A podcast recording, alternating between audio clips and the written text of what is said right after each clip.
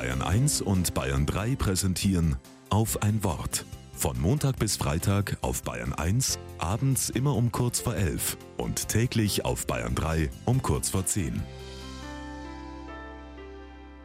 Auf ein Wort. Mit Sebastian Stahl.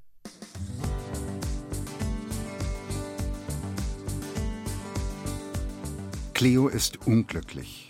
Vor allem ihre Oma macht ihr das Leben zur Hölle, macht sie nieder, mäkelt ständig an ihr rum und dominiert alles und alle.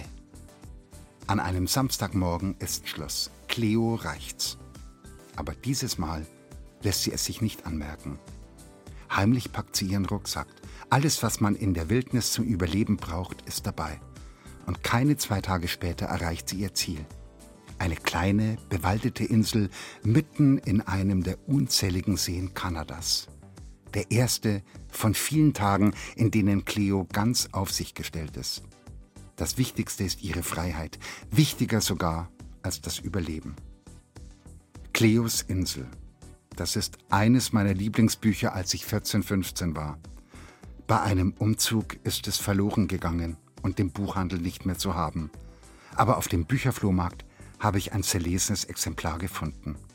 Ich könnte heulen. Cleo, meine Heldin von früher, dieses kompromisslose Nein zu allem, was sie verbiegen will. Dieser Mut, ausbrechen aus dem goldenen Käfig und sich endlich mal um den Menschen kümmern, der ihr am allernächsten ist, sie selbst. Das wünschte ich mir auch. Allein sein auf einer Insel, zumindest für ein paar Wochen, frei sein von den Ansprüchen anderer, mich nicht verbiegen müssen, um zu sein, wie andere mich lieber hätten, so sein dürfen, wie ich wirklich bin, mich als den Menschen näher kennen und lieben lernen, wie Gott ihn gemeint hat. Cleos Geschichte ist mir eine große Inspiration. Und meine Insel, die muss ich noch finden.